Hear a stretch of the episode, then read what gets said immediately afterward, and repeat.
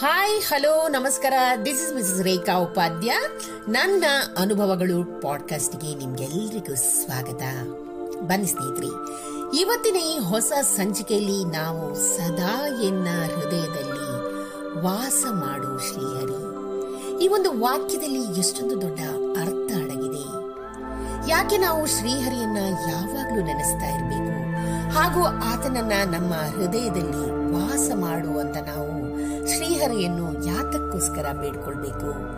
ಈ ಒಂದು ವಾಕ್ಯದ ಭಾವಾರ್ಥವೇನು ಅನ್ನೋದನ್ನ ಈ ಮಹಾಭಾರತದಿಂದ ಆಯ್ದುಕೊಂಡ ಇವತ್ತಿನ ಸಂಚಿಕೆಯಲ್ಲಿ ನಾವು ಕಲ್ತುಕೊಳ್ಳೋಣ ಸ್ನೇಹಿತರೆ.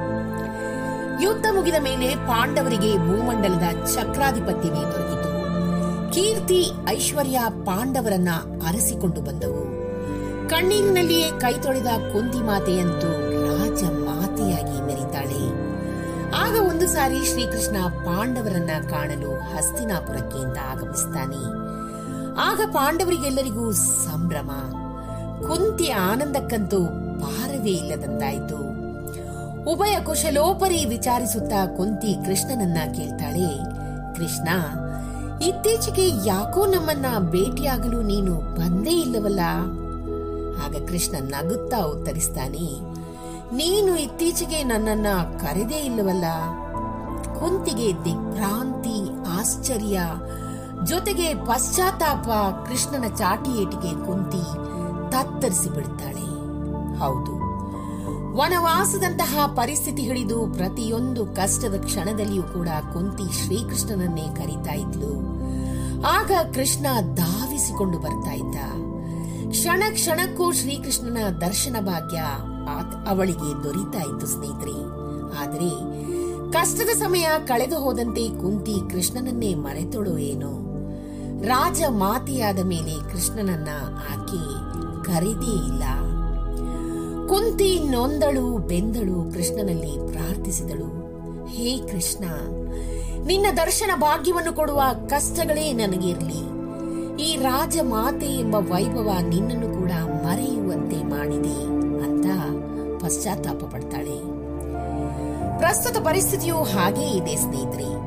ಕರೋನಾ ಕಷ್ಟದ ಸಮಯದಲ್ಲಿ ಎಲ್ಲರಲ್ಲೂ ಮಾನವೀಯತೆ, ಪರೋಪಕಾರ, ಧರ್ಮ ಜಾಗೃತಿ, ಇನ್ನೊಬ್ಬರ ಬಗ್ಗೆ ಪ್ರೀತಿ, ಕರುಣೆ ಎದ್ದು ಕಾಣ್ತಾ ಇತ್ತು ಆದರೆ ಈಗ ಮತ್ತೆ ಅದೇ ಮೊದಲಿನ ಪರಿಸ್ಥಿತಿ ಎದ್ದು ಕಾಣ್ತಾ ಇದೆ. ಒಬ್ಬರ ಧರ್ಮವನ್ನ ಮತ್ತೊಬ್ಬರು ಟೀಕಿಸೋದು, ಕರೋನಾ ವೇಳೆಯಲ್ಲಿ ಮೈಗೂಡಿಸಿಕೊಂಡ ಯಾವ ಮೌಲ್ಯಗಳು ಕೂಡ ಈಗ ಕಾಣ್ತಾ ಇಲ್ಲ. ಆದರೆ ಇದು ಎಲ್ಲರಲ್ಲೂ ಅಲ್ಲ ಸ್ನೇಹಿತರೆ. ಕೆಲವರು ತಮ್ಮ ಸೌಜನ್ಯವನ್ನ ಎಂದಿಗೂ ಕೂಡ ಮರೆತಿಲ್ಲ. ಇದಕ್ಕೆ ಸಂಸ್ಕೃತದಲ್ಲಿ ಕುಂಜರ ಸ್ನಾನ ಅಂತ ಹೇಳ್ತಾರೆ. ಕುಂಜರ ಅಂದ್ರೆ ಆನೆ. ಮಾವುತ ಆನೆಯನ್ನ ಎಷ್ಟೇ ಸ್ವಚ್ಛವಾಗಿ ಸ್ನಾನ ಮಾಡಿಸಿದ್ರು ಕೂಡ ಅದು ನದಿ ದಂಡೆಗೆ ಬಂದ್ಮೇಲೆ ತನ್ನ ಸೊಂಡಿಲಿಂದ ಮತ್ತೆ ಉಸುಕನ್ನ ತನ್ನ ಮೈ ಮೇಲೆ ಹಾಕಿಕೊಳ್ಳುತ್ತೆ. ಅದಕ್ಕೆ ದಾಸಾರ್ಯರು ಹೇಳ್ತಾರೆ, ಸದಾ ಎನ್ನ ಹೃದಯದಲ್ಲಿ ಮಾಡು ಶ್ರೀಹರಿ. ಆದ್ರೆ ಇಲ್ಲಿ ಸದಾ ಎನ್ನುವ ಪ್ರೇರಣೆ ಬರಬೇಕಾದ್ರೆ ಏನ್ ಮಾಡಬೇಕು? ಉತ್ತರ ಅದೇ ಶಬ್ದದಲ್ಲಿ ಇದೆ ಸ್ನೇಹಿತರೆ. ಸದಾ ಎನ್ನುವ ಶಬ್ದವನ್ನು ಉಲ್ಟಾ ಓದಿದ್ರೆ ಅದು ದಾಸ ಅಂತ ಆಗುತ್ತೆ. ಅಂದ್ರೆ ಭಗವಂತನ ದಾಸರಾಗಬೇಕು ನಾವು. ನೋಡಿದ್ರಲ್ಲ ಸ್ನೇಹಿತರೆ, ಎಷ್ಟೊಂದು ಒಳ್ಳೆಯ ಅರ್ಥವಿದೆ ಈ ಒಂದು ವಾಕ್ಯದಲ್ಲಿ. ಸದಾ ಎನ್ನ ಹೃದಯದಲ್ಲಿ ವಾಸ ಮಾಡು ಶ್ರೀಹರಿ. ಆ ಶ್ರೀಹರಿಯನ್ನು ದಿನಾಲು ನೆನೆಯುತ್ತಾ, ಆತನ ಭಕ್ತಿಯಲ್ಲಿ ಮೈಮರೆಯುತ್ತಾ, ಆತನನ್ನ ನಾವು ಸದಾ ನಮ್ಮ ಹೃದಯದಲ್ಲಿ ಕಾಣೋಣ.